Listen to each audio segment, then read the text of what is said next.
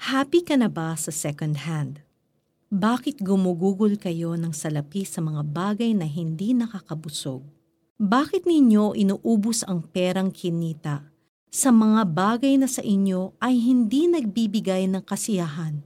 Makinig kayong mabuti sa akin at sundin ang utos ko at matitikman ninyo ang pinakamasarap na pagkain. Makinig kayo at lumapit sa akin. Sundin ninyo ako at magkakaroon kayo ng buhay.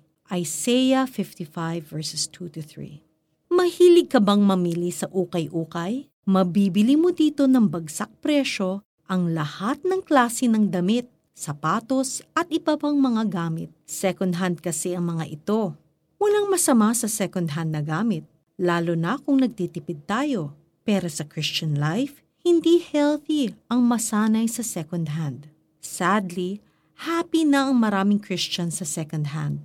For example, imbis na basahin ng Bible at mag-reflect sa Word of God araw-araw, iba't ibang Christian books at devotionals ang babasahin.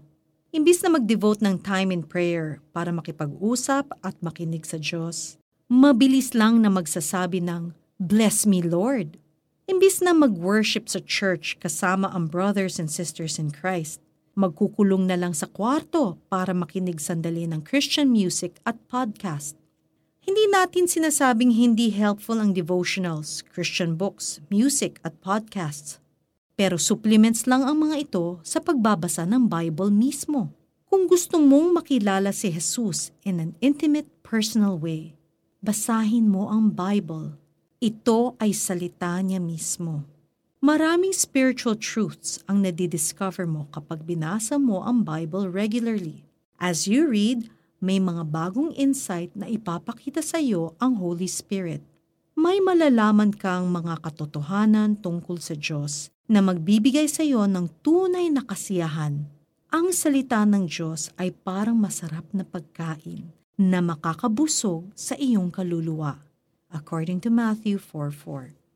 Kapag ginawa mong daily habit ang Bible reading, reflection, at prayer, lalalim ang pagkakakilala mo sa kay Jesus. Hindi na second-hand knowledge lang. Lalago ang faith mo dahil ikaw mismo ang makakarinig mula kay Kristo. Ikaw mismo ang makakadiscover ng spiritual treasures straight from the scriptures. Di ba exciting yon? Let's pray. Lord, I repent. Hindi pala ako dapat makontento sa second-hand information about you. I want to know you personally in a fresh way. Buksan ninyo ang isip at puso ko sa teachings at promises ninyo as revealed in your word. For your application, bakit hindi ka bumili ng isang study Bible para makatulong sa iyong mas malalim na pag-aaral sa salita ng Diyos?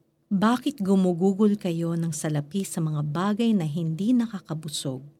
Bakit ninyo inuubos ang perang kinita sa mga bagay na sa inyo ay hindi nagbibigay ng kasiyahan?